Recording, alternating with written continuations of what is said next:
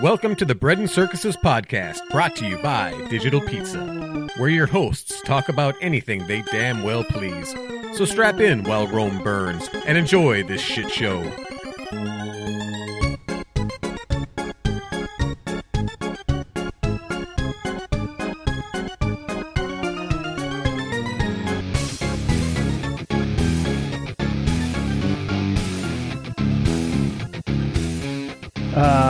Another episode here of the Bread and Circuses Podcast. I'm Rooster Crow. Hi, diddly-doo. All right, listen, I'm starting off. I'm pissed today. Pissed. Oh, hold on. Get ready for a rooster rant. Now I'm mad. I'm even more mad. So I saw this thing in the news that Bernie Sanders, who I'm sorry is a piece of human trash, has a plan to get everybody a $15 an hour job. Guaranteed. Of course, it's a government plan because capitalism in the private sector doesn't work. And he wants to create a whole new department to get people a $15 an hour job. We already have a guaranteed $15 an hour job program. It's called Show Up for Work. I said it before. I will say it again. If you can't get a job for 15 bucks an hour, you are not trying. Or you're like a high school student. You've never worked for anyone before. If you can go out and get a job at McDonald's for 12 or 13 bucks an hour, and if you apply yourself, if you show up 6 months down the road, they will pay you 15 bucks an hour to work there. Don't tell me it's bullshit, because it's not. They're dying for help. And generally, it's because people don't want to work the shifts that you have to work to get paid that stuff. They want to work Monday through Friday on the day shift at McDonald's. It pays 11 bucks an hour. Too fucking bad. If you apply yourself and work, you'll get 15 bucks an hour. It may take 6 months or a year, but you'll get it. And people say, you can't raise a family on that. You're right. Shouldn't be. Shouldn't be raising a family. Graduate high school, get married, have your kids. Yeah, but what kind of life is that? You're not, rolling on yachts. You're not hanging out with shut up. I don't have time. I don't have time for your bullshit today on something like this. Why work so hard at McDonald's when you could be on a yacht? At 15 bucks smoking an hour, blunts and hanging out with rap stars. Yeah, exactly. And playing hoops and what else? You're culturally appropriating that. Dealing drugs? Yeah, exactly. You make good money dealing drugs. I mean, why work? Look, if you don't think Bernie Sanders is a jackass, you got something wrong with you. The guy is just one of these people who thinks that he is virtuous and good. He doesn't have any idea the downside of government intervention and all this stuff. I can't remember the quote, but it was somewhere. It's something like, it's not attributed to anybody, but it's beware the people who intend best for you. If you are a grown up, you should be afraid of people who say they're going to take care of you, unless you're a child or invalid or an octogenarian, who's in the hospital. You don't need adults to take care of you. And if you need adults to take care of you, get your fucking life together. Come on. I mean, it's just stupid. So, like in my business, if someone comes to work for me and works hard, they're going to be making close to 15 bucks an hour. It's probably going to take a year because guess what? I need you to show up. I need you to do the job. But this idea that you're going to give everybody a $15 an hour job, the evil of socialism, and I'm not kidding when I use that word socialism and the word evil with it. The evil of socialism is it says, and it's the most insidious, cloying kind of evil there is. It says, I'm going to take care of you and make sure that you're okay. I'm going to meet your basic needs. That's all it ever does. It then doesn't allow you to escape it either. No. You're beholden to it. That's where you will stay, in mediocrity for the rest of your life. You can't achieve anything. And then the only people that have the perks of somebody who in the capitalist system would have those benefits and perks of living the good life would be the politicians and the ones that are in charge of deciding how much you get and when you get it. The Bernie Sanders types. Right. They'd be the ones that wouldn't probably have, a lot of times they don't have the finances on paper, but they have all the perks, they have all the benefits, they have the homes, they have the guards, they have the cars, the transportation. They're living the good life because they're the ones in charge. Well, ask yourself this. So a senator or a congressman makes somewhere in the neighborhood of, I think, about $150,000 a year, right? It's not chump change. It's not huge, but it's definitely top 1%. Yeah, you could live a good life on that. You're living a great life. But I think it's the 8 counties around Washington, D.C. are some of the absolute most expensive counties in the country to live in. How does somebody making $150,000 live there? How? It ain't because they make it cheap for them. Somebody's paying for it. And I don't care if it's Democrat, Republican, I don't care who the hell it is. There is no way that these people are living in these 6-bedroom, 5,000 square foot houses on the salary they're making. So either they are already rich people, which isn't the case for a lot of them. The question is, why the hell, if you've reached that level of affluence in your life, do you want to work in the fucking government? Because it's easy and there are lots of perks and you get to tell people what to do. Yeah. You're a bad person. If you've been in government for 40 years, get the fuck out. You're not doing anybody any good. Hell, if you've been in government for 20 years, get the fuck out. Yeah. I cannot stand these people, and I hate it when people say, well, this person on the left or this person on the right is good, and the person on the other side isn't. They're the same goddamn people. They're useless idiots. All they do is sit there and bicker back and forth. You know what they are? They're professional wrestlers. They sit there and they do this whole show about, oh, that guy's a heel, and this guy's a hero, and that's your territory, and that's your territory, and they get on C-SPAN and they bitch each other out, and then they all go drink together. Yeah. Well, you're kind of equating the establishment Republicans and Democrats basically the same thing, right? Is that what you're saying? I'm saying anybody who's been there more than 20 years. Yeah. Well, but with this Bernie Sanders deal, there's a Vox article I'm looking at here, which, if anybody knows what Vox is. It's a bastion of true journalism, if there ever was one. Yeah, said with sarcasm. But... says at least 3 likely Democratic presidential candidates have now endorsed the idea of offering every American a government job at living wages. First, Senator Kirsten Gillibrand. Democrat. She endorsed it. What are the chances? In an interview. Then her Senate colleague, Cory Booker, Democrat. And then, from New Jersey. Now, Bernie Sanders, independent. Yeah, do you know why he's an independent? I hate that when people say he's independent. I know. He caucuses with the Democrats. Yeah, he's a Democrat. For people who don't know, the reason he is an independent is because in Vermont, you have to be an independent. Yeah. So the other senator from Vermont is also an independent. It's bullshit. Well, but what I'm saying is you're right. The establishment Republicans and the anybody that's been in there for 20 years or more, they're all... part of the same stinky cheese. But the Democrats are pushing the hardest right now for this kind of bullshit, this pure socialism. But you know why? Because the demographics that they're mostly attuned to are the young college students that are basically brainwashed into thinking socialism is the way to go. Well, and I'm not saying the left or the right doesn't have their problems. They have their problems too. But this is shitty stuff. This is evil.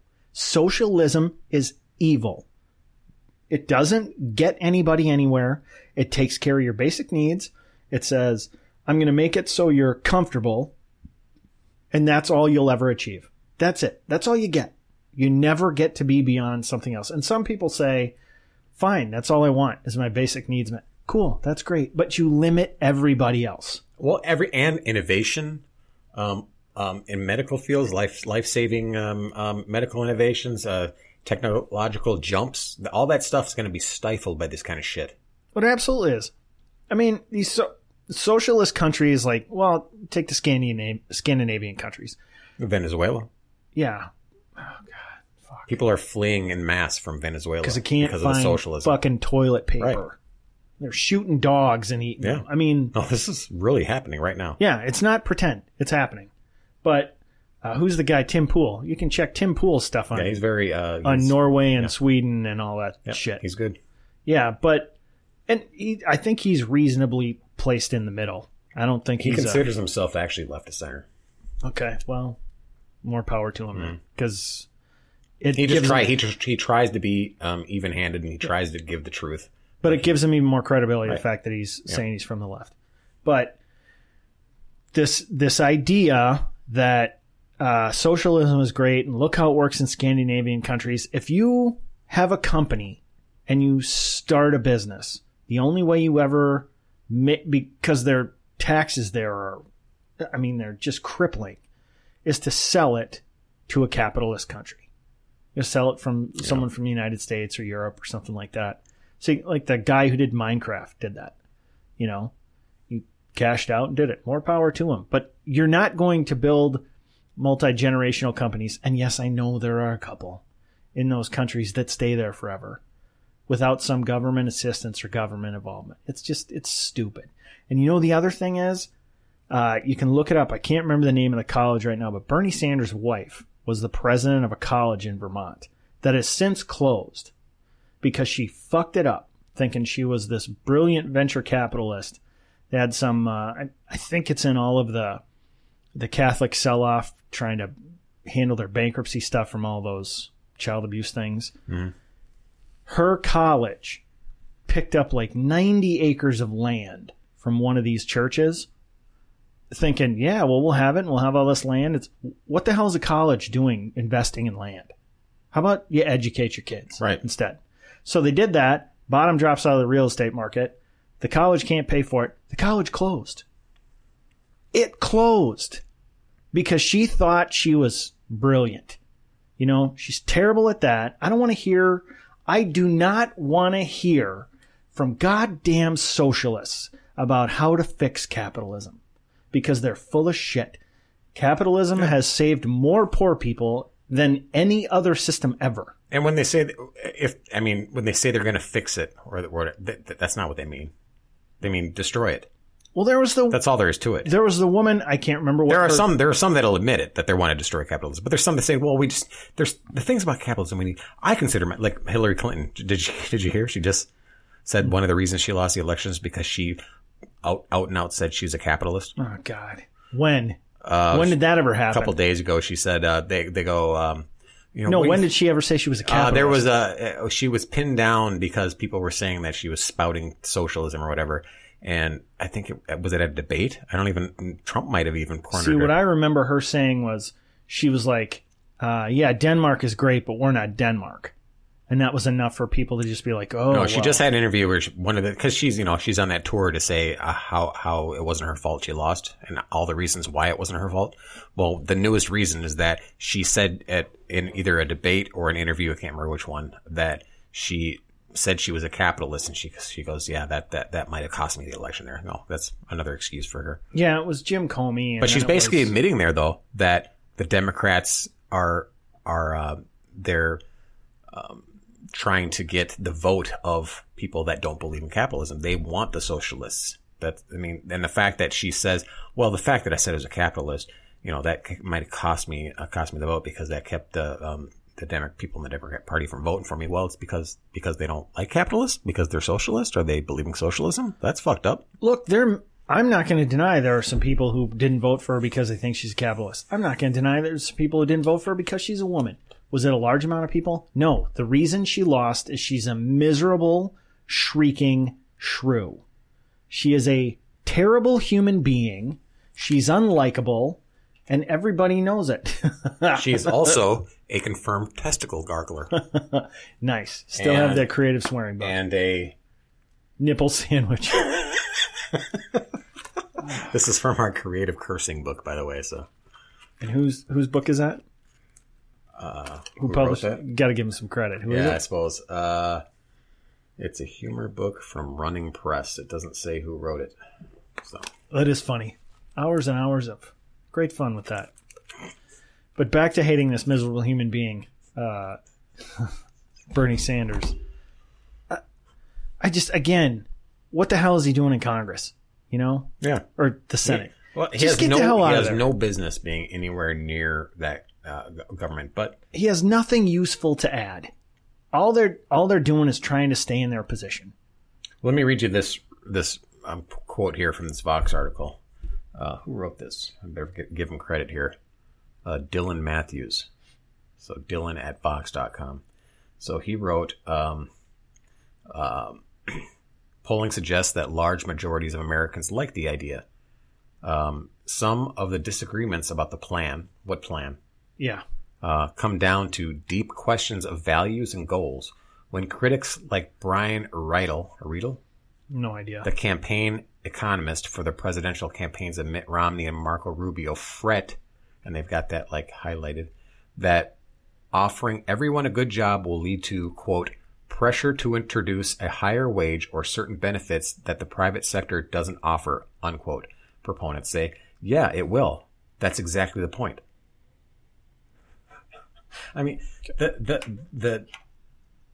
the thought process behind that is just, it's pie in the sky, complete gibberish. Well, people don't understand how economics works. They have no idea. I am no fucking math brain. You know this. Yeah, I know. And I mean, when people start spouting economics, I'm like, I zone out. I get glassy eyed. But I mean, even I. And then you call me. Yeah, but even I can understand a bad idea. And this is a bad idea. Look, there's only so much money a business has. And people say, well, the owners have to take less money then. All right, fine. Some owners are going to decide they want to do that. Some of them are going to say, fuck it, and punch out of their business. And then where are you? Where are you? You know? Yeah. It's just stupid. And I hate this idea that $15 an hour is a good job. It's not a good job. You should be trying to get a better job. But this idea that they're going to say, oh, well, the government's going to pay for training. You don't need fucking training in a $12.50 to $15 an hour job. You're flipping burgers. You're picking up trash. I mean, all of these things. If you have an IQ of what? 100. Well, if you have an IQ of above 85, you'll learn a job that is repetitive after a certain amount of time. So give them a good month, as long as they've got good work ethic and stick-to-itiveness, they will do the job well.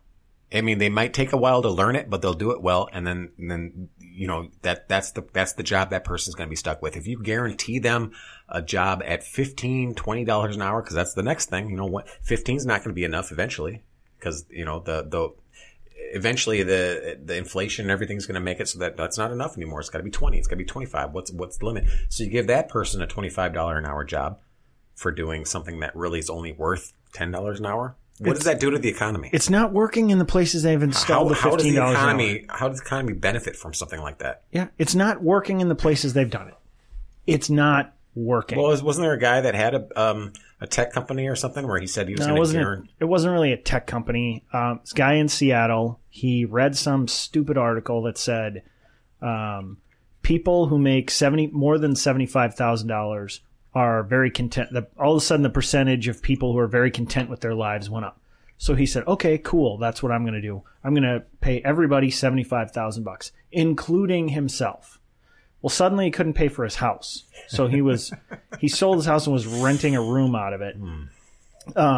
There were people who worked for him for a long time who were saying, I don't care about what I'm making. It's that this person over here that is brand new is making the same thing I am. Yeah, it doesn't have the experience, doesn't have the... They left. You know. And it was some sort of company that like I think it checked credit backgrounds or something like that. So it used technology, but it wasn't really like they weren't making motherboards and stuff like that. But it was a phenomenal failure. Yeah, absolutely it was. And he owned, I think, 2/3 of the company. His brother owned a third of it. His brother sued him going, You basically made this stupid decision and devalued the whole company, and I'm out all this money. That was brought to you by Leinenkugel's Summer Shandy. Yeah, it was, sorry about that. Quite a good burp. So, but it's just stupid, and I don't want to hear it from these people who don't get it. I don't want to hear this fucking democratic socialism stuff. There's no such thing. There's no such thing. And there's, you know, we talked about this before. There's no crony capitalism. There's capitalism, and there's fucked up bullshit that isn't capitalism that people say is capitalism. This is stupid. You don't need training in these jobs. You know what you need in these jobs? Show up. Half of success in life is showing up. Okay, so how do you get that to happen? You don't want the government to do it or to try to force people to get work ethic. How do you how do you do it? I think it's social. It's like you say the government's not going to help you do it yourself. That's how you do it. You know, Adam Carolla had this thing. He said, what happened if tomorrow all of the welfare disappeared? What if it was just gone tomorrow? He goes, yeah, some people would be like in a tough spot, but they wouldn't starve. Some of them would go get jobs. Yeah. Well, there was Andrew Breitbart said, "Oh, he's evil. Politics is downstream of culture." Yeah, you can't bring him up. You can't do anything. You can't make a lasting or a significant change in society without making a change in culture first. You know, last time we did this, you talked about how the black people on Twitter questioning the left was going to snowball. Now you bring up Andrew Breitbart. Next time, are you just going to start, you know, saying "Sieg Heil"? I mean, are you going to disavow? My point is, you bring up Andrew Breitbart and people just go, "Oh, forget it. You know, we're done. I'm not talking to you." Oh, it's right. It's stupid that people do that. He's got good points, but. Look, Bernie Sanders is a fucking moron. He's probably a smart guy. He has to be to have gotten where he is. Oh, they're smart morons. I'm not saying he's not intelligent. I'm saying when it comes to how the world works, he's an idiot. And if you look, people will say to me, look, it's not as simple as you're saying. You don't just find a job and show up and it works. I say, okay, tell you what, try it. Try it for 6 months to a year. Try it. One job. Do that, show up every day that they tell you to show up, do everything they ask you to do, and at 6 months to a year, ask for a raise. You'll get one. Do you know the problem with that is that a lot of people and a lot of younger people that have been in the welfare system for generations now, they see that they've got that. They don't have any motivation to get a job for, you know, whatever, $10 an hour when all they have to do is have a kid out of wedlock, go get, you know, government programs, and the government programs are basically better, and they don't do anything for it. They don't have to work. Well, and I'm not just going to sit here and say everybody on welfare is lazy. No, but no, that's not it though. I don't think they're lazy. It just doesn't make sense because generation after generation, three generations in, and you see that's basically how making money works for you, and everybody around you. And they're the ones that are telling you, this is how you do it. This is how you cheat the system. This is how you know, everything. They'll do everything for you. You know, most of it's fraud. You know, it's like, not most of it, I shouldn't say most, but there's a lot of fraud. There's a lot of cheating the system. There's all kinds of shit going on, and it's been going on, and they've got it down to an art form. And they're like, we're going to do that. That's how you make your money. This whole flipping burgers, you know, it's not worth it. Well, and some of the people it's not about being lazy. It's about them seeing the cost benefits. Some of the people in those departments are perpetuating those programs because that's how they get paid. That's how they, you know, that's how they get a living, is if you got rid of those things and you didn't have these programs, those people would be out of jobs too. That's why you need to fundamentally kind of change it. And it's kind of happening a little bit. I mean, there's here and there you see that where they're shutting down some of these programs. But the stink that the left is going to bring up and the Democrats bring up is it's hard to stop it. I feel legitimately bad for people who are the I don't even know if this is a technical term, but for lack of a better term, I'll use working poor. You know, they can't seem to get, you know, enough sort of escape velocity to get out of that. But there are a lot of people who, when you're starting out working, you know, 40 or 50 hours a week for a company, you make more money not working. How do you make a case to those people that they should take a $10 or $11 or $12 an hour job and work those hours when if you don't, you make more money? Yeah. I sympathize for those people or with those people. We got to get rid of that fucking system. Yeah, the incentive. I'm not saying they're lazy. I'm just saying the incentive, it's not there for them. So if you have that parachute or you have that the fall back on the government, why would you try hard? People say, well, because they love their children. Okay. Yeah. And we hate kids. Right. If you're opposed to that, you hate kids. Those are the arguments you get. That's what they shout you down with. You're racist, you're sexist, you hate children, you know, you're a terrible person. It's stupid. But Anyway, Bernie Sanders is an idiot. That's all I'm going to say. Okay. But here's the other thing that pissed me off. I have never heard of this. I don't even know if this is a blog or what. The Stranger. You heard of it? No. So they wrote this article about Jordan Peterson, which is the stupidest article I've read in a long time. Canadian sociologist? Yeah. Right. No, psychologist. Psychologist, right. Clinical psychologist. That he's exploding popularity. Yeah, and they keep saying he's an alt-right Nazi, and he's if you spend a half an hour reading what he writes, it's just, yeah, you can't believe that. So Jordan B. Peterson appeals to lonely men on the internet. This is by some piece of shit named Rich Smith with The Stranger. Jordan B. Peterson, and I'll explain why I say piece of shit in a minute.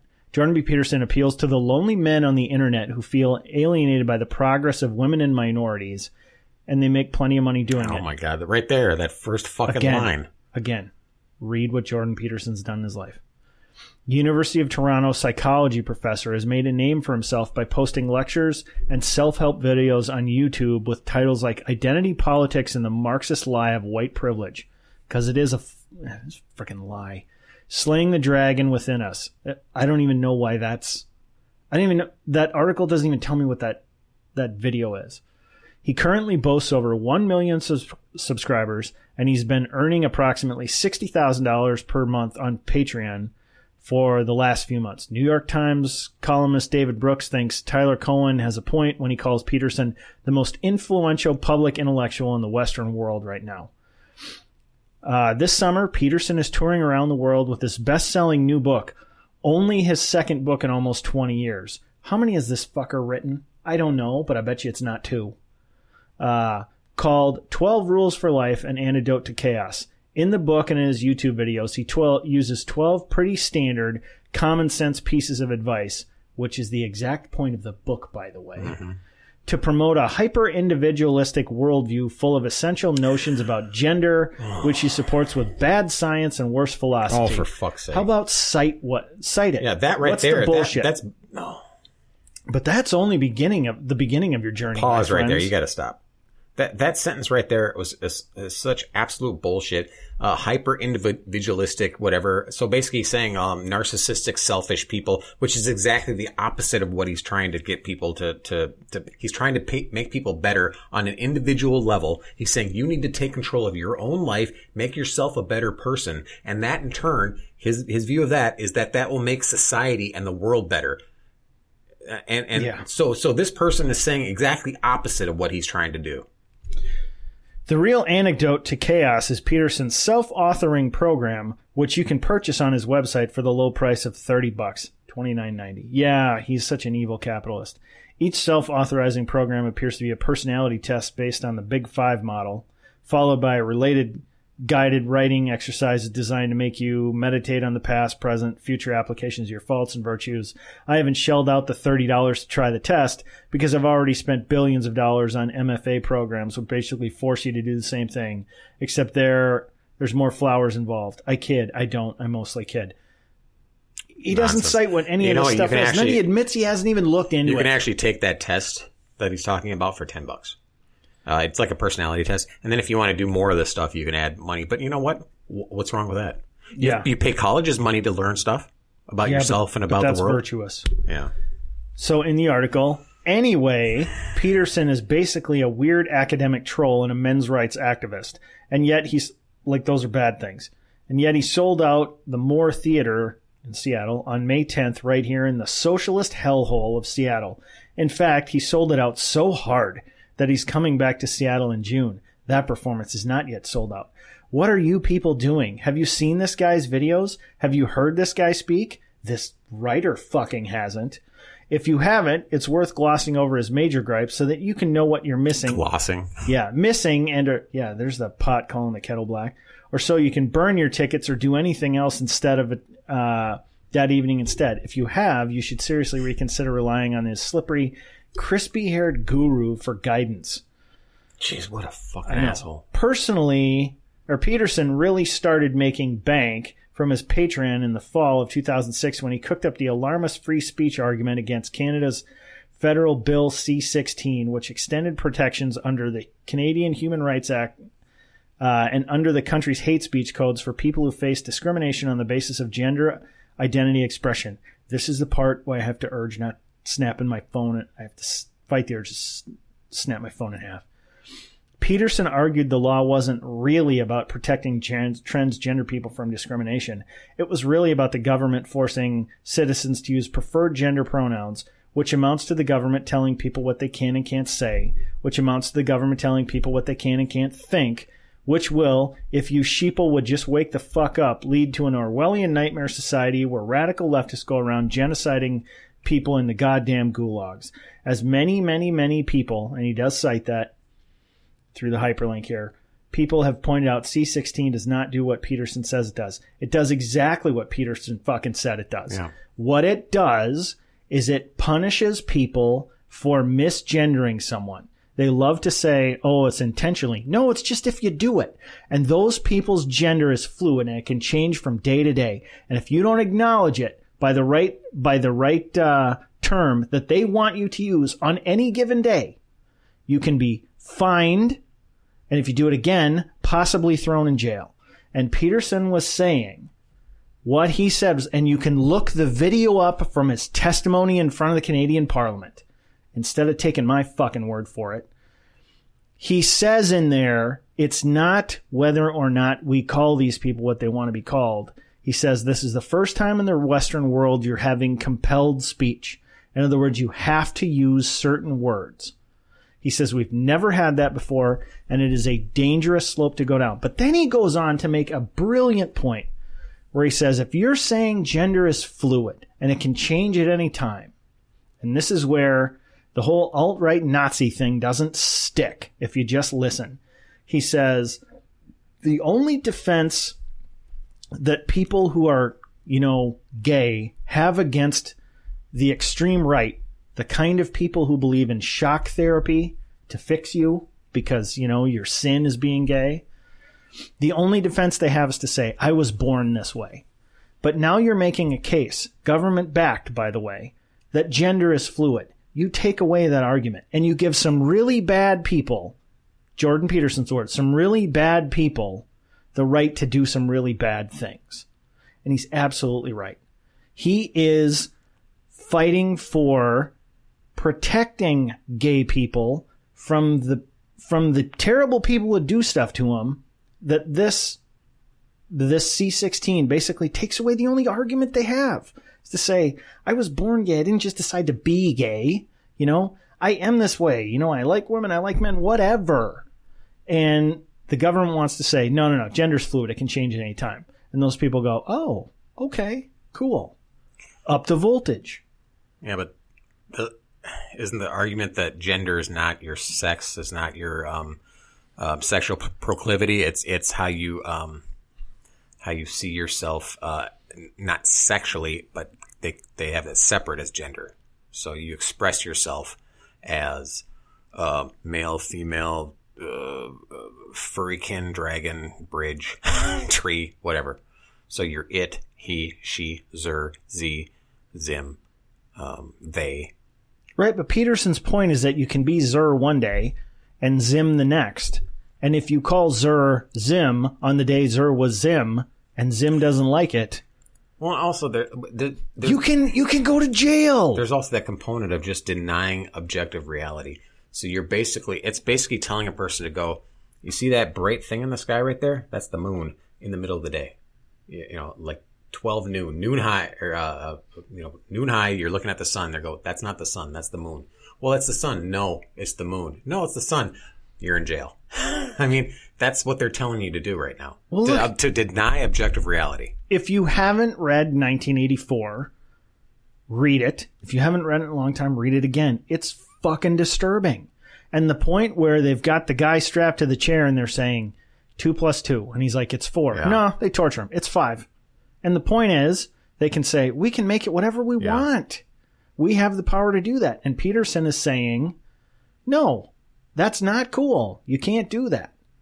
And this whole thing about idiots like this Rich, whatever his name is, I've never heard of. He's never heard of me either. Differences, I don't fucking care. They don't get it. They see the guy. They don't like what he says. They don't like what they think he represents. Yeah. It is obvious from reading this that the guy hasn't spent any time researching him. Oh, maybe no. Half an hour. Here's the thing. If you spend some time reading or watching his videos or reading his books, you'd actually learn something, and you'd actually go, this guy's not, what did they say, an alt-right sympathizer or icon, is that what they're calling him? Yeah, they're basically trying to say he's or a hyper-individualist, a hyper-individualist, that kind of shit. Well, but his point is he's a Jungian psychiatrist or psychologist. I know the difference. I can't remember what he is. But the idea that he's so heavily influenced by Jung, who says, look, we are hyper-individualists. That's what we are. You know, you do things that you like because it's good for you. If you do things for other people, you know, which appears to be self-sacrificing, you're doing it for yourself because it makes you feel good. I guess when I say that's bullshit, it's the context of what he's saying when he says that hyper-individualism. He's saying he's equating it to narcissism. To that, all Jordan Peterson is doing is creating hateful narcissists that don't like the other, and that's going to create this society where white men, disaffected white men, are going to go out and they're going to start beating women and start basically going after anybody that they feel is keeping them from achieving. But that's the exact opposite of what he's fucking doing. The white conservative males are the ones fucking right. But that's what this guy's attitude. He's like, he thinks that so the end goal of Jordan Peterson is to create, to take all these disaffected white men or incels, these involuntary celibates. I just learned that word lately because some of these shooters turned out to be incels, involuntary celibates, taking these guys, these disaffected guys, and turning them into little stormtroopers for himself, so that he can rule the world. It's like, and you know what? Shut the fuck up. There is probably some element of those people that follow him. Oh, yeah, of course. But you can't. The Democratic Party has all kinds of goofs and nut jobs and crazies following them. You can't say, you know, the Democrats wouldn't say, well, because of that person follows me, then I'm, you know, I'm a supporter, you know, I'm their figurehead, I guess. No, they wouldn't say that. Same with Jordan Peterson. He's huge. There's going to be a couple goofs and crazies following him. Yeah. That's just, you're not in charge of that. His message, though, is a good message. Yeah. So. I mean, I love his one about don't let your kids do things that will make you not like them. And his point was, if they're doing things that make you not like them, you have to like them. They're your kids. If it's bothering you that much, it bothers everybody else. And you're doing your kids a disservice by allowing them to have that behavior. He's not saying beat the shit out of your kids until they conform and do whatever you want. That's not what he's doing. But it's so, this guy is so up his own ass with his ideology that he won't open his eyes, to what Peterson is saying. You know, the guy is reasonable. He's well thought out. Hell, he was on Bill Maher, and Maher was damn near blowing him on his show. Well, and also when he doesn't have an answer, he doesn't act like some fucking blowhard and like spout nonsense and doublespeak. He thinks about it. He goes, you know, I don't know. I'm going to have to think on that some more. And what was that? He was being interviewed somewhere and somebody asked him about that. It was a free speech thing. And they said, well, should people be allowed to say this? You were telling me this. Yeah, I can't remember the exact context because I've seen so many of the videos. And it was a good gotcha kind of moment. And he said, I'd have to think about that one. And he says, I don't have all the answers. But what I'm trying to do is come to a good conclusion or a good answer or something that's helpful for this person, because if this person is helped by anything and becomes a better person, society as a whole is gonna benefit, and that's his message. See, in my mind, he passes the Joe Rogan litmus test. You know, I've watched a lot of the Joe Rogan stuff. If Joe Rogan seems to think you're an all right person, Joe Rogan strikes me as someone who's smart. And he's kind of right down the middle. I mean, he has some stuff like he's a gun owner and he likes to hunt, but he also wants, you know, pot legalized and all that stuff. I mean, he's a great example, a great famous example, because I think the world is full of people like this who don't just live on one side of the aisle. And Rogan thinks he's awesome. He says had him on his show a bunch of times, and they had the guy from Evergreen College, I'm gonna swing and miss on his last name. The Weinstein? Professor. Yeah, Weinstein, Weinberg, something like that. Weinstein. Yeah, they had him on there. And those two guys were talking together, and it was a really interesting show. But well, Peterson's thing, this guy's, talking about how his book is 12, pretty much common sense sorts of things. Yeah, absolutely it is. It's do these 12 easy things and get your shit together. Yeah. And as much as they're common sense and they really aren't that hard to do, people don't do them. Well, and they say he's the de facto leader now of the alt-right and the white identitarians and all that. And it's like, no, he's said multiple times on multiple occasions that he doesn't believe in identitarianism. He doesn't believe in grouping off like that. And yeah, he despises it. No, he can't stand it. Because of the individualism, he says you have to work on yourself, not your group. Mm-hmm. And so the alt-right people and the white identitarians and black identitarians, whatever, but it's mostly white because he's white. They have a problem with him because of that. But they're still there, even though they have a problem with him on that, they're still, some of the truths he says are universal to everyone. Doesn't matter what view you're coming from. You can understand and you can get on board with that. Well, if you watch him on Mar's show, the panel is all lefties, as Mar's show is becoming more and more that way. Now, I do give Mar a little credit. He says he can never get Republicans to come on the show. And he got, Anthony, what's his name? He was in Trump's administration for like 15 days or whatever, and he was out. I don't know. Anyway, he was that, he was one of the press corps guys or whatever. I think he's in the position that would have been Sarah Huckabee Sanders' boss at this point, but Scaramucci, okay. Anthony Scaramucci. Oh, yeah. He him on there, and he gave him, and he said, hey, look, he gave him a ton of credit. He said, I give you credit for coming here. He goes, because to come on my show as a Democrat, you don't have to be brave. He says, come on here as a Republican. You got to be brave. But so he had Peterson on there, and the panel was all leftists. I mean, just all leftists. And Peterson brought up this point. They're all talking about, you got to get Trump out of there. You got to impeach Trump. And he said, okay, just a thought here. If, 50% of the country elected the guy, right? And you run him out of there. Don't you kind of piss those people off? What do you do then? If you use the power of government to remove the guy they believe was duly elected, whether he was or not, don't you run the risk? And two of the people on the panel were like, I don't fucking care. And one of the other guys goes, well, yeah, but what we should do instead, and I think he was right, was saying we need to start trying to talk to the people we disagree with instead of calling them deplorables and stuff like that. Problem is their ideas are bankrupt and they know it. Yeah, I know, but... All right, look, I got to get on to the next thing that's pissing me off. What? Avengers. Okay, so hold on a second. This is going to be...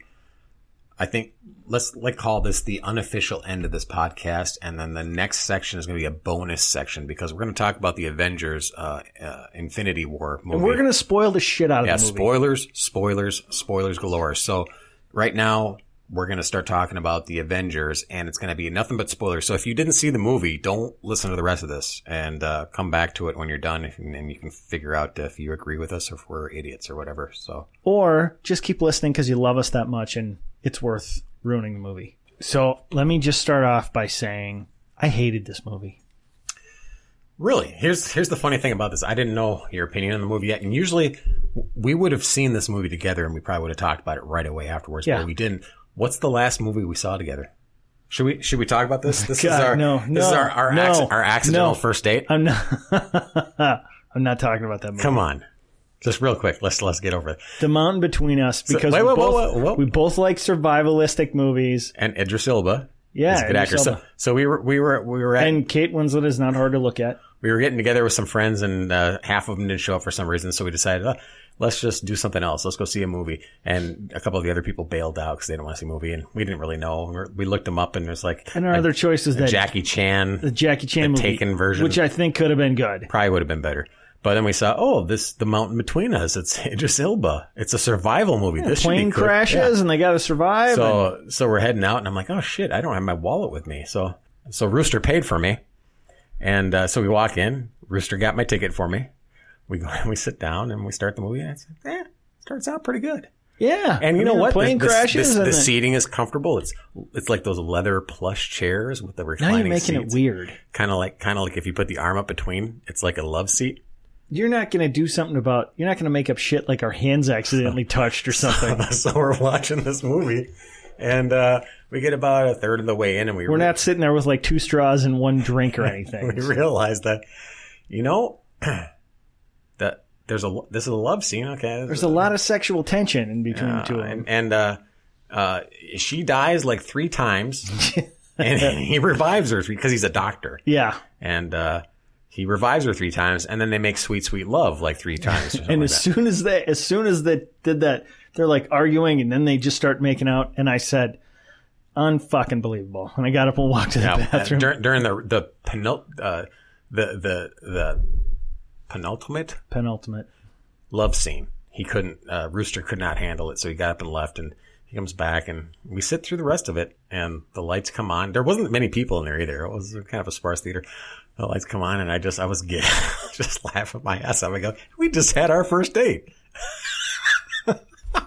Fucking stupid movie. Yeah. So, but long story short, that was the night I learned that Rooster is a power bottom. So look it up. Yeah. Oh, stop. All right, on to the movie review. I hated that movie. I did. There were good parts in it. I have not seen the Doctor Strange movie, and after seeing this, God. I want to see the Doctor Strange movie. Good, because of the effects, and he's really good as Doctor Strange, Benedict Cumberbatch. I never read any Doctor Strange comics as a kid because they never interested me. Yeah. I didn't either, but he was in other comics I read. Yeah, he never really appealed to me. He just looked too weird and all magical and stuff, and I didn't like that. I liked Captain America and Thing and all that stuff, but his little scene with Robert Downey Jr. when they have their little exchange about he says, "I swore to protect the Time Stone," and Tony Stark goes, "Yeah, well, I swore off dairy," and then Ben and Jerry's comes out with a flavor named after me, and Doctor Strange jumps in and goes, "Yeah, Stark Raving Hazelnut. It's a little chalky." I mean, that writing is great. And they're two brilliant men that have huge egos, and so they're both a lot alike, and so they're obviously going to dislike each other.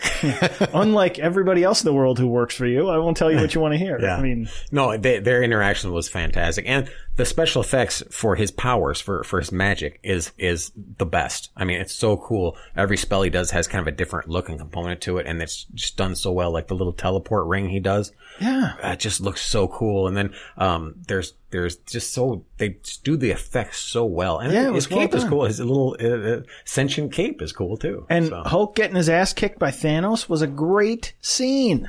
Here's the thing. You hated the movie. I liked it a lot. I wanted to slow its roll a little bit. I thought it went a little too fast. I thought, don't they have three of these movies coming out? They seem to Thanos seemed to get those gems way too friggin' fast. But, I knew what was going to happen when he got the gems because I read the comics. Yeah. I knew that too. But, so half the universe gets obliterated in the snap of his fingers. But it was kind of interesting to see which ones disappeared, which characters disappeared. But and Thanos isn't, when they did all the end scenes that he was in of all the other movies, they make him just look like he's just a terrible guy. And this, you saw like he doesn't think he's a bad guy. Well, and you could make a case that he's not a bad guy. Yeah. In a sense, if the guy's a true believer. Yeah. But in his, I mean, when he tells why he wants to do this, it absolutely makes sense, but it's evil. But anyway, my point was they did some things very well in the movie. They make Thanos. I've always hated the classic example of a bad guy I don't like is the one, I know I've mentioned this before, the Colonel in The Patriot. He's just, he murders Mel Gibson's kids. Like gleefully evil. Yeah, he's too much of a caricature. There's nothing about him that's redeeming. Yeah. Thanos, you're like, I kind of feel for the guy a little bit. I hate him, but I kind of feel for him.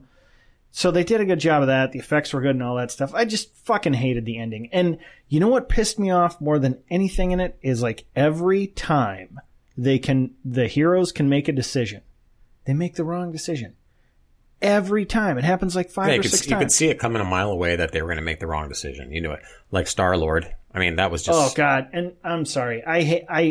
That character can stay dead. Yeah. I loved Chris Pratt as Star-Lord in the first Guardians movie. The second one was okay. He was good in this up until that point, I thought. He's a spineless pussy in this one. No, he fought. No, he wasn't spineless, but he fought. He interacted. He did everything he needed to do to try to get, to help fight the good fight. Didn't kill Gamora like he said he would. No, he tried. He tried. His gunshot bubbles. Yeah, after 2 minutes of dialogue. Yeah. With the guy who has the reality stone. Mantis, or is that her name? Yeah. That was kind of cool how they used her to kind of... Yeah. And Spider-Man pulling the glove off. I don't think people think about this, but Spider-Man is really fucking strong. Well, so is Iron Man in the suit. That's true. And between the two of them, they could barely get that off of him. And Star-Lord isn't a pussy when it comes to physical strength either. Well, where the hell was Drax during that? He wasn't there. He was in a different... Wait. No, he was there. You're right. Because he cut Thanos across the... You're right. Where the hell is Drax? I mean, yeah, you could probably pick apart shit like that. But the time stone, they say, well, let's take the time stone right to him. That was stupid. I still think that there's, when Doctor Strange looks in and sees 14 million possible futures and he says there's only one that we win in, I think that's why he gave him the stone. Oh, yeah, absolutely. There's no other reason he would have. Yeah. Because he knew that was the only outcome any other outcome, even if they would have got that glove off of Thanos, he probably saw something would have happened where Thanos would have got that glove back, or, it would have ended up whatever. So he's looking at the long game, which is fine. I mean, nothing really, that's the problem I have with this, is that nothing really matters. Because when it comes to time travel, anything goes and anything can be made right again, right?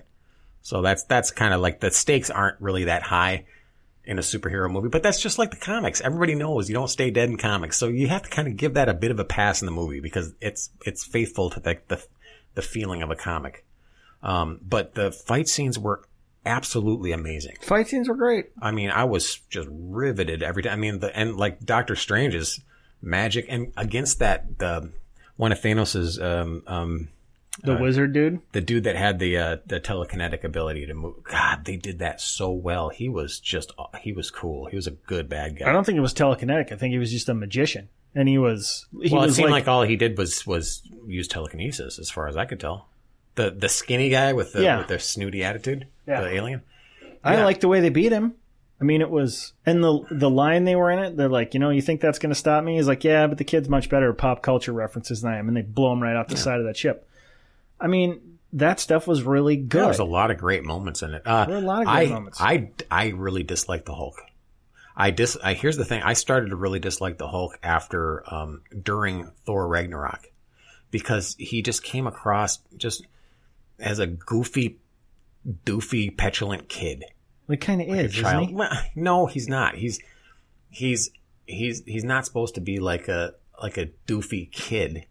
He's just like in the first Avengers movie where they asked Bruce Banner, I can't remember what the question was, but he goes, "That's my secret. I'm always angry." Yeah.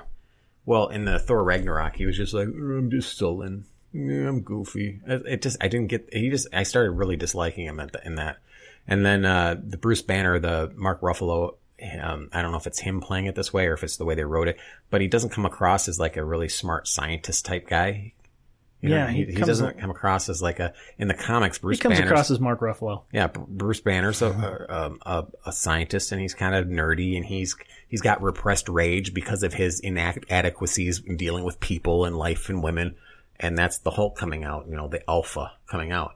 And Mark Ruffalo is not anything like that, like Bruce Banner should be. And then in this movie, it was really noticeable that he wasn't Bruce Banner. He was, like you said, Mark Ruffalo. But the Hulk was annoying too. He got his ass handed to him by Thanos right away in the movie, which was interesting. And then... Well, he was kicking Thanos' ass for about 30 seconds there. And then But he got his ass handed to him. Right. Thanos was playing with him. And then he realized that the impression I get...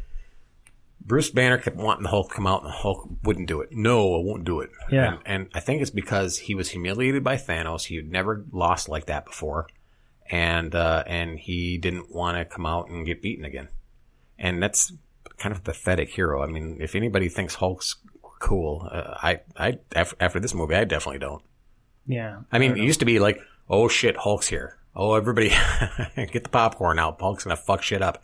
And now you're like, what a pathetic loser. Maybe that's the intention, though. Maybe they're going to get like a in the next movie or the movie after that, maybe he's going to get his, you know, his moment where he becomes something more. And maybe you're like, okay, finally, the Hulk's back. The Hulk is the Hulk. He's unstoppable. And he, you know, but now he's pathetic. That's what I didn't like. Yeah, I don't know. I just... I thought Thor was great. I thought when Thor finally got his hammer made and he went and just started fucking shit up, just like in his movie when he started using electrical powers in the movie, that looked awesome. And it was just like this kind of moment where like, yeah. Well, Ragnarok, it made Thor way more powerful than Thor had ever been. Yeah, Thor is like, see, Thor now is kind of like what people were thinking the Hulk was. Like when the Hulk shows up, oh shit, it's over. The Hulk, we have a Hulk. The Hulk's here. Now Thor is that, I think. Well, Thor's really the only one who ever beat Hulk up. Yeah, and in his movie, he actually won that. If it weren't for intervention from Game Master, he would have. Well, the first Thor... Avengers movie, he beat Hulk up. I don't remember that. I thought Hulk. No, they fought on the carrier. Oh yeah. Okay, remember. Yeah. All right. And it was to the. It's been a while. I'll have to watch those again. Yeah, it was even to the point where they stopped that big monster together, and they're standing there on top of it, and then Hulk hits him like hey, that's for beating me up before.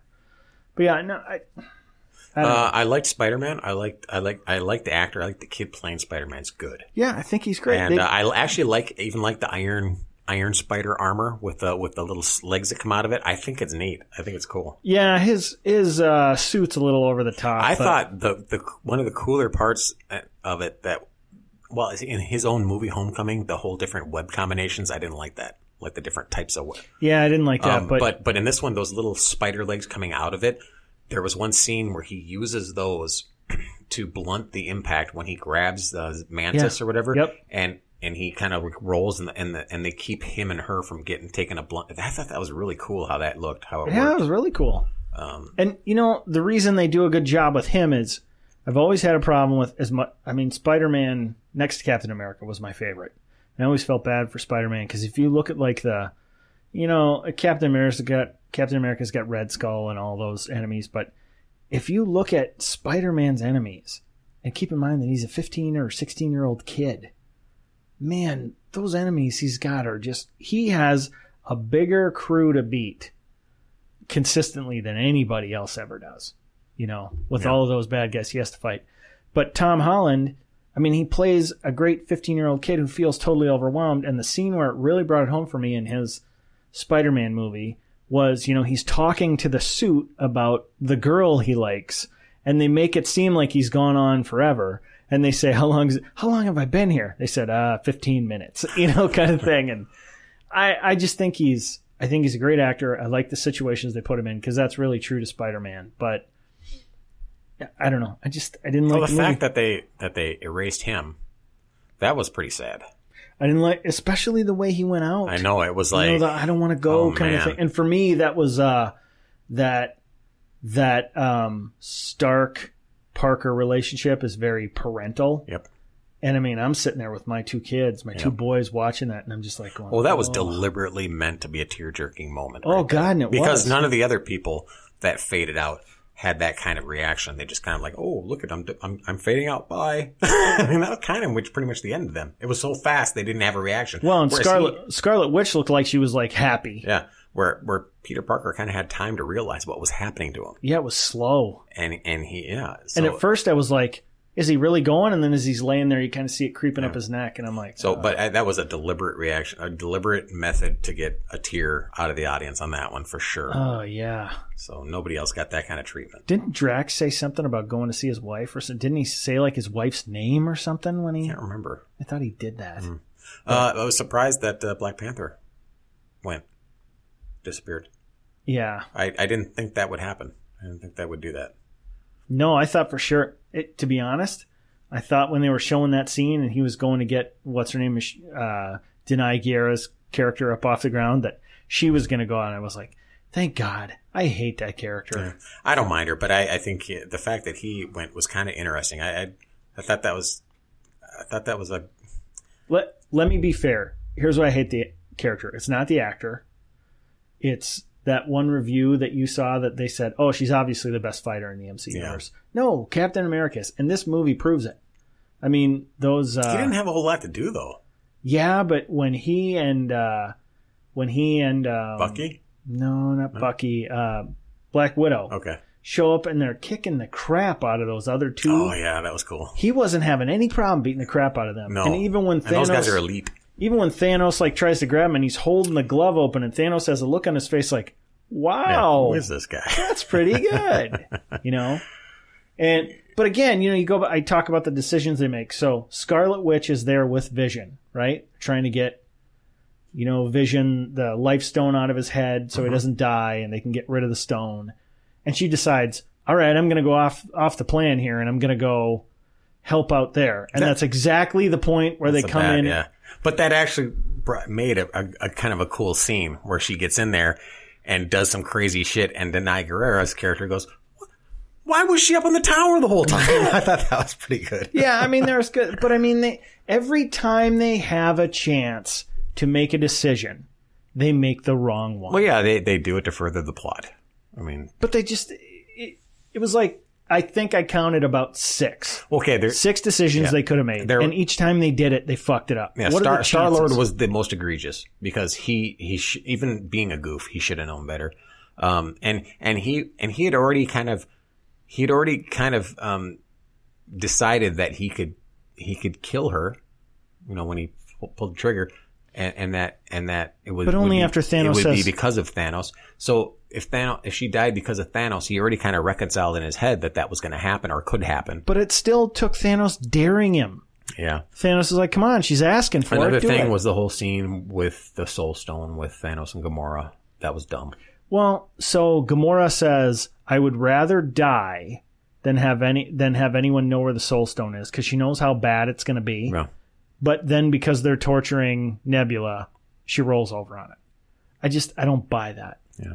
And then someone pointed out that, Star-Lord got all emotional over Gamora to the point where he fucked up the whole thing, where he had just told Drax, who was like, I'm going to kill Thanos right now, which would have been a bad idea. He's like, we can't get emotional over this stuff. Yeah.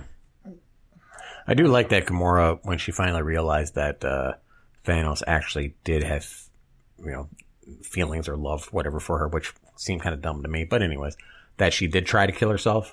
And then he turned that little knife into bubbles. That was kind of funny. But other than that, the whole scene was kind of dumb, I thought. Her gloating. Oh, you don't have, you just lost. You don't have anything you love. And the whole thing, it's telegraphed. You're like, yeah, it's See, you. I didn't mind that. I didn't mind her saying, yeah, you're stuck. You don't love anything. If it would have been, if you would have done something clever to bypass it, skirt the rules. But just to turn around and with a tear in his eye, go, and she's like, oh, shit. He loves me. She didn't until Red Skull goes, tears aren't for him. Yeah. And she was like, what? But you know what I'm saying? I just thought that was kind of I was cheap, I thought. Well, yeah. They take the time stone to him. Stupid. Gamora rolls over on where the Soul Stone is. Stupid. They don't destroy Vision and the Life Stone and the many chances they could have had.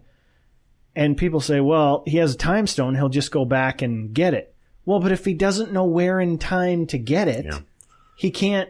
The time stone isn't infinite. It doesn't let you go all over the place. And also, I don't think they really mentioned this, but I think the abilities that all those gems have, a mortal or whatever he is, he can't use them all to their utmost capacity. It's just almost impossible for him. So even he just got the things. He's learning how to use them. He doesn't know specifically the limits of the power, or he can't control them to their limits. Right. So that could be an argument. He can't go forward and backward in time forever. Yeah. So Scarlet Witch going off the plan. That's another thing. I can't remember. There were 2 others I thought of too, but it was like if any one of those decisions had gone the other direction, It doesn't end like it ends. Yeah. And I just can't buy that you need all of these things to go poorly.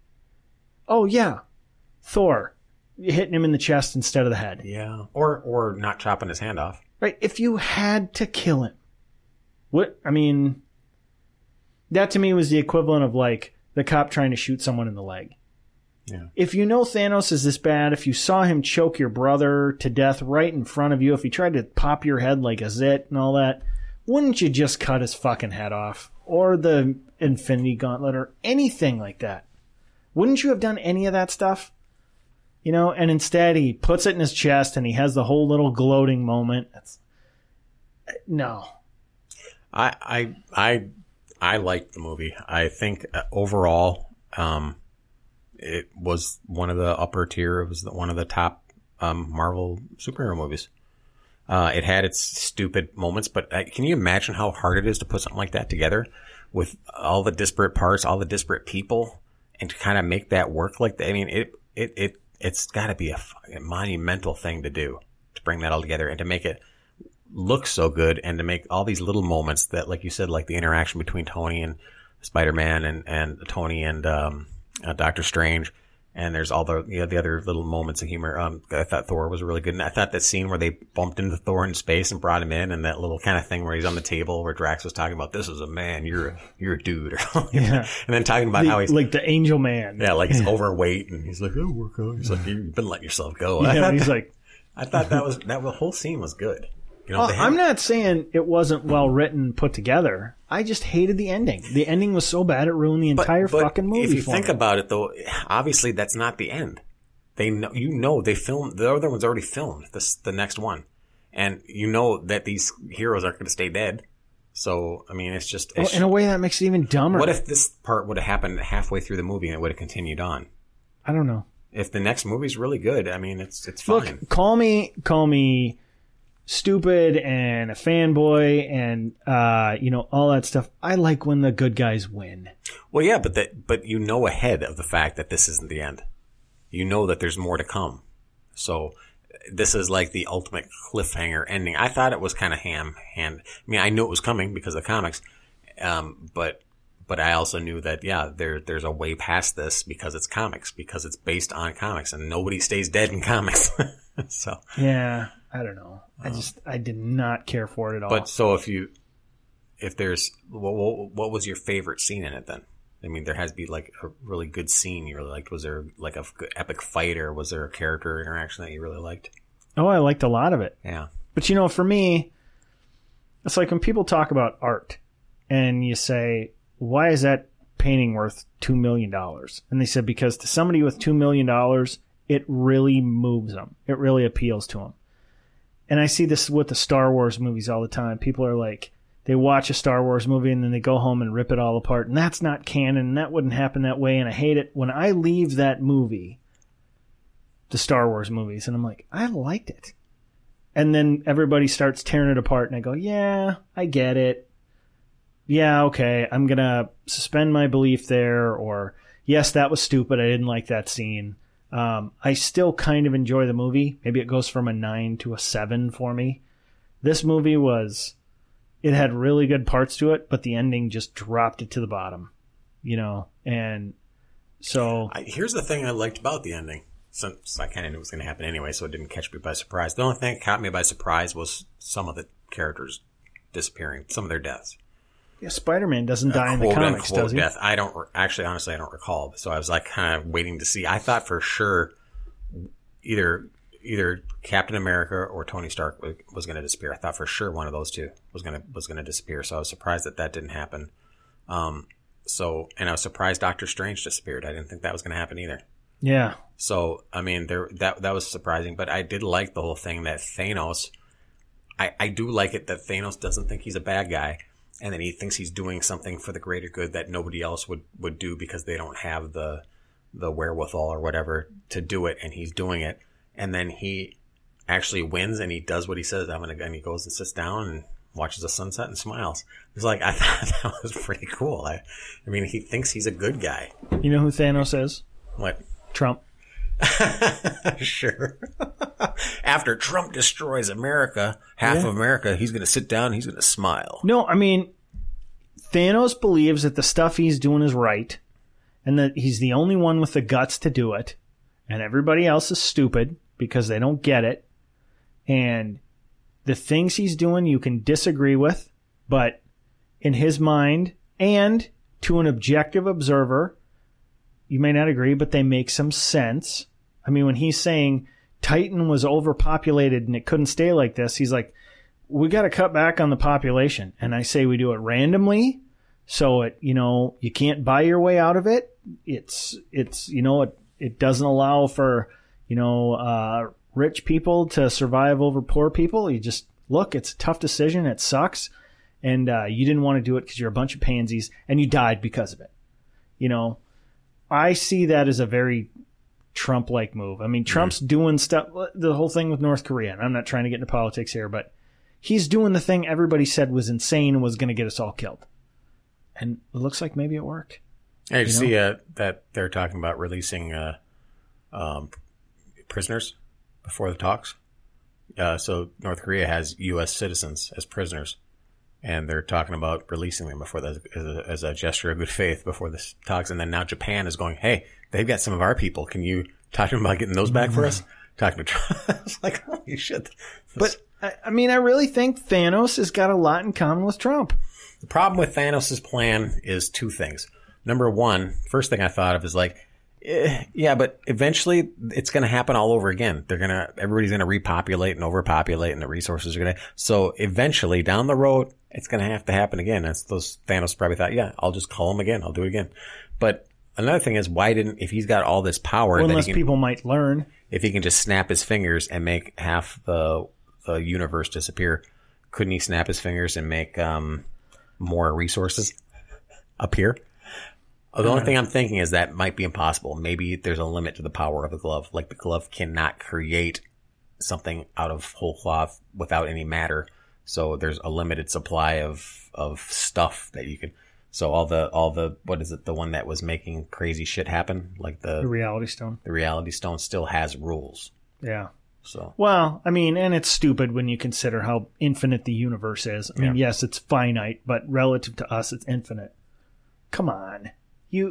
You couldn't find another planet somewhere? But it's a superhero movie. I know. I just it was one of those things that rubbed me the wrong way. I think if you just if you look at it like I did, and I think knowing what was going to happen kind of probably changed my view. If I was like blindsided by that ending, yeah, I think I might be a little upset about that, I guess. I knew it was going to happen.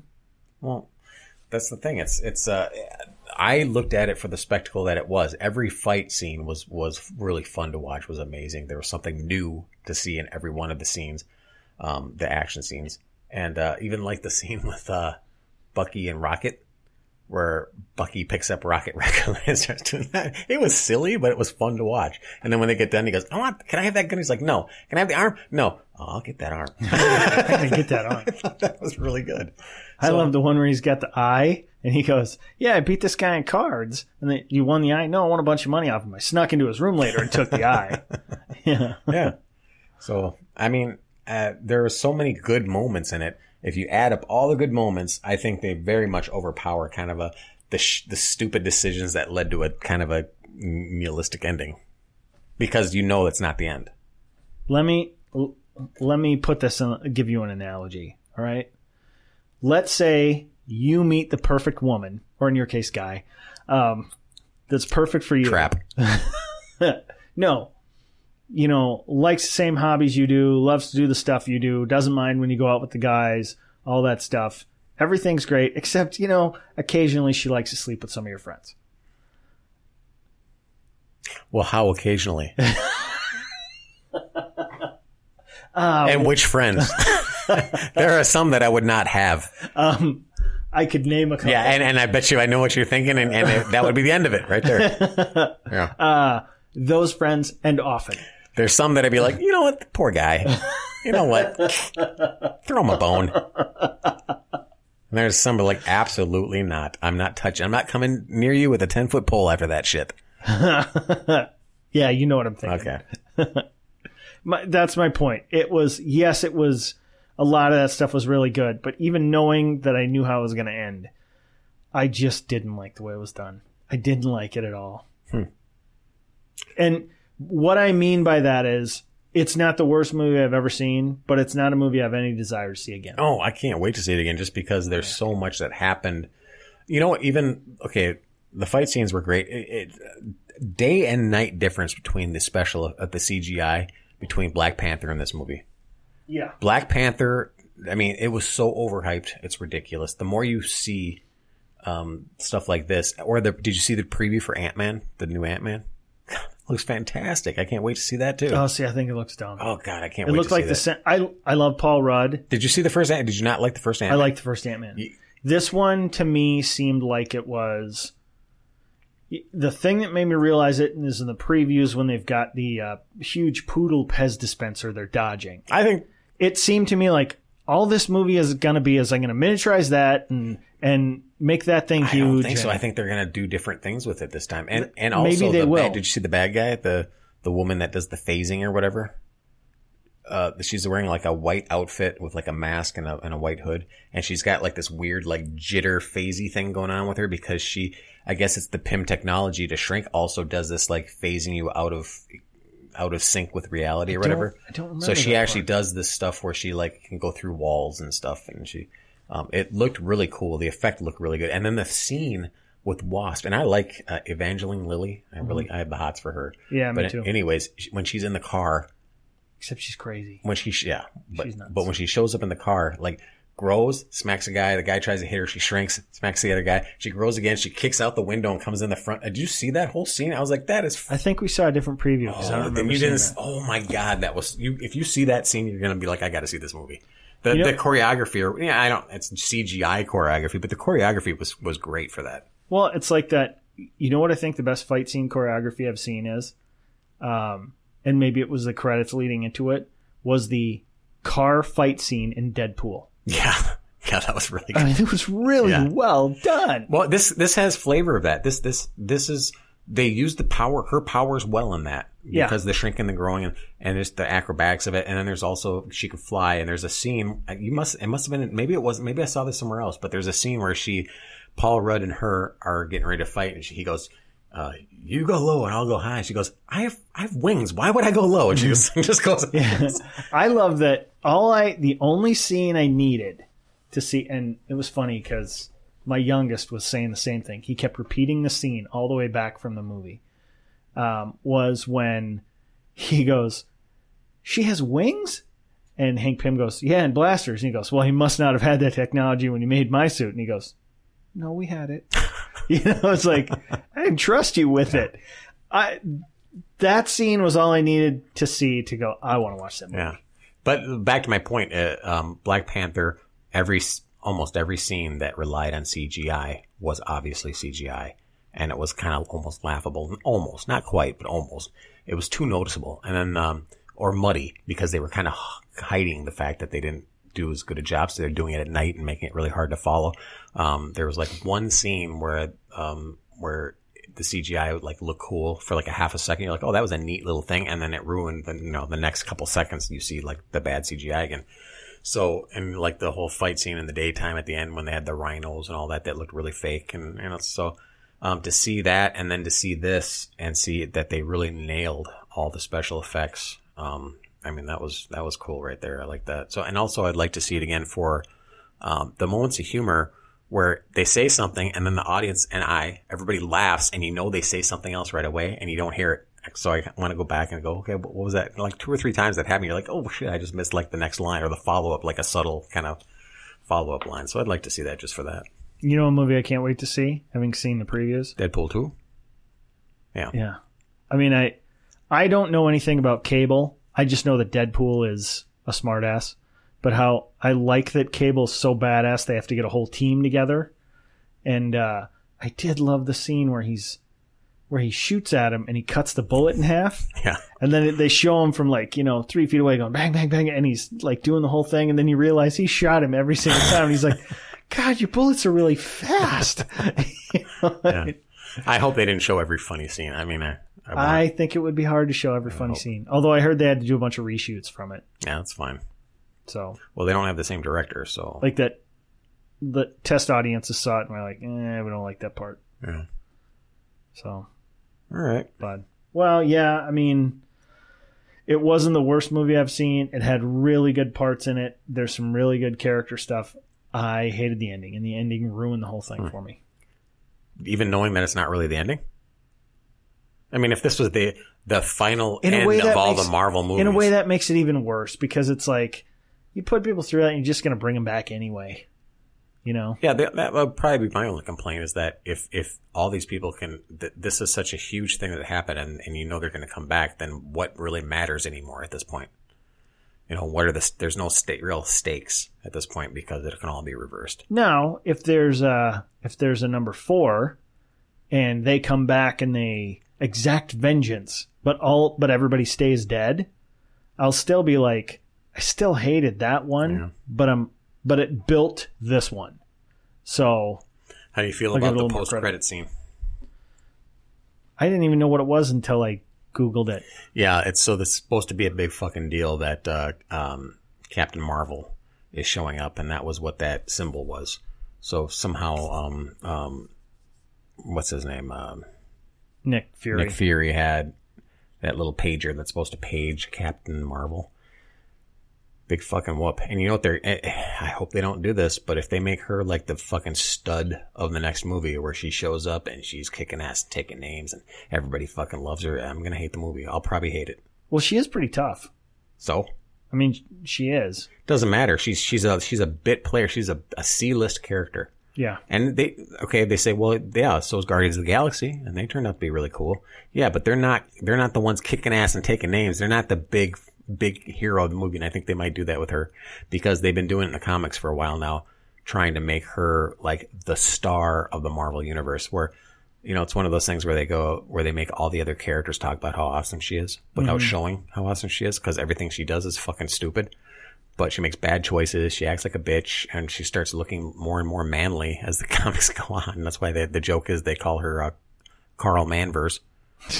Because the artist keeps making her more and more butch, like less hips, less breasts, less skin exposed, butch haircut, masculine, you know, everything. Well, what's the whole thing? And I don't want to get too far off topic here. What's the whole thing with Captain America doing the All Hail Hydra thing? Oh, that's a huge thing to get into. I'm not going to get into. But he didn't really. Yeah, he wasn't really a shill for Hydra the whole time. Yes. He was, because there's this it's the one of the gems, the Infinity Stones, one of those, became sentient and altered reality to the point completely that it, because it was influenced by Red Skull or somebody, so that it changed that one point back in history. So that Cap was recruited by Hydra back then. So it, in continuity, it actually happened. He was, during every bit of Cap, all these books and all these comics, he was secretly a Hydra agent, a Nazi. So it was bullshit. It was stupid. It is stupid. Yeah, it's bad. Everybody, every legitimate comic reader, everybody that thought it was bullshit. Did you hear what Stan Lee said about it? What? He goes, wow, it's risky. It's brave. He goes, I wouldn't have done it, but it's brave. So, of course, they finally ended it. He ended up getting beat, and they had another alternate reality, Steve Rogers. It was, who knows? I don't know how they fixed it, but they kind of fixed it so that, like, the good Captain America's back again. Yeah. But it was dumb, and the writer is a fucking shitty writer too, so he's basically he's all on board with the SJW messaging. So, well, you mentioned the Guardians of the Galaxy being a C-list kind of characters. The Guardians of the Galaxy that are in the movies didn't exist in the comic books. They weren't together. Star-Lord was different. Yeah, Yondu was not a Reaver or whatever they call him. Yeah, I mean, yeah, the Marvel movies do change it. But. Yeah, all those characters were never together. I actually, by accident, as a kid, had those the Guardians of the Galaxy, the first one they're in with Captain America when they meet the Avengers. And it's like Charlie 47 is in it. And, you know, he's the guy who lives on the high gravity planet. And then they have the one guy that's all made out of crystal. Yeah, that's the ones that kind of introduced at the very end, right? No, not really. Well, of the second one, there were some characters like Stallone's character. Yeah, they show him in there. No, yeah. Charlie 47 wasn't in there. He's just. But a couple of those were like the crystal person was one. The crystal guy was there, but yeah. But they weren't Ravagers. Sorry, I said Reavers mixing shows there, but they weren't that. Yondu was a good guy. Star-Lord was, I don't know. My problem with Captain Marvel right now is that they might pull a Rey on us from Star Wars and make her like the, kind of a Mary Sue, they call it. So basically she's just like, she can do no wrong. She's the greatest thing since sliced bread and she's going to fix it all. And that's what they did with Star Wars. And nobody likes Rey because of that. She's not a real person. I like Rey. I just don't like that they got away from the original three. Well, most people have the problem is that Rey's kind of a blank slate. She's not really formed. She's just like really good at everything, and she's just it's just nah. Speaking of which, did you see the fight scene that somebody pulled out of the movie where it shows she should be dead? No. So she's. I never saw the movie. I just saw previews for it or reviews of it. You should see the movie, but. There was so the guard, the red guard or whatever. Yeah, so fighting. She and Kylo Ren fight a bunch of them. Yeah, supposedly that was a decent scene. It was a very good scene. You would like it, except, and I missed this, and pretty much everybody who didn't go through frame by frame missed it. There's one where she's fighting a guy with two swords. He's got like this sword that's got like these two hooked blades, or they look like the gherkin knives. So it looks like two opposing facing gherkin knives with a staff in between. And at one point he takes him apart and he's fighting her with the two things. And he goes to hit her with the right one and she blocks it. He's got the left one and it mysteriously disappears from his hand in editing. And people are like going, she should be dead. He would have stabbed her right through the back. If you go on YouTube or Google or wherever you want to look, you can say. Rey should be dead. Find the scene that says Rey should be dead. And you'll see it, and you're like, she should have been stabbed right through the back. So, anyway. All right. Well, hey, cool. Our first bonus scene. All right. Well, as usual, where can they contact us?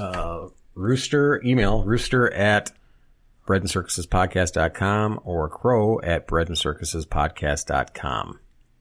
There you go. And we're not on Twitter yet because we don't want to put up with any of that bullshit. So. We'd be shadow banned anyway. Yeah, no kidding. All right. So fuck off, Twitter. See ya, bye.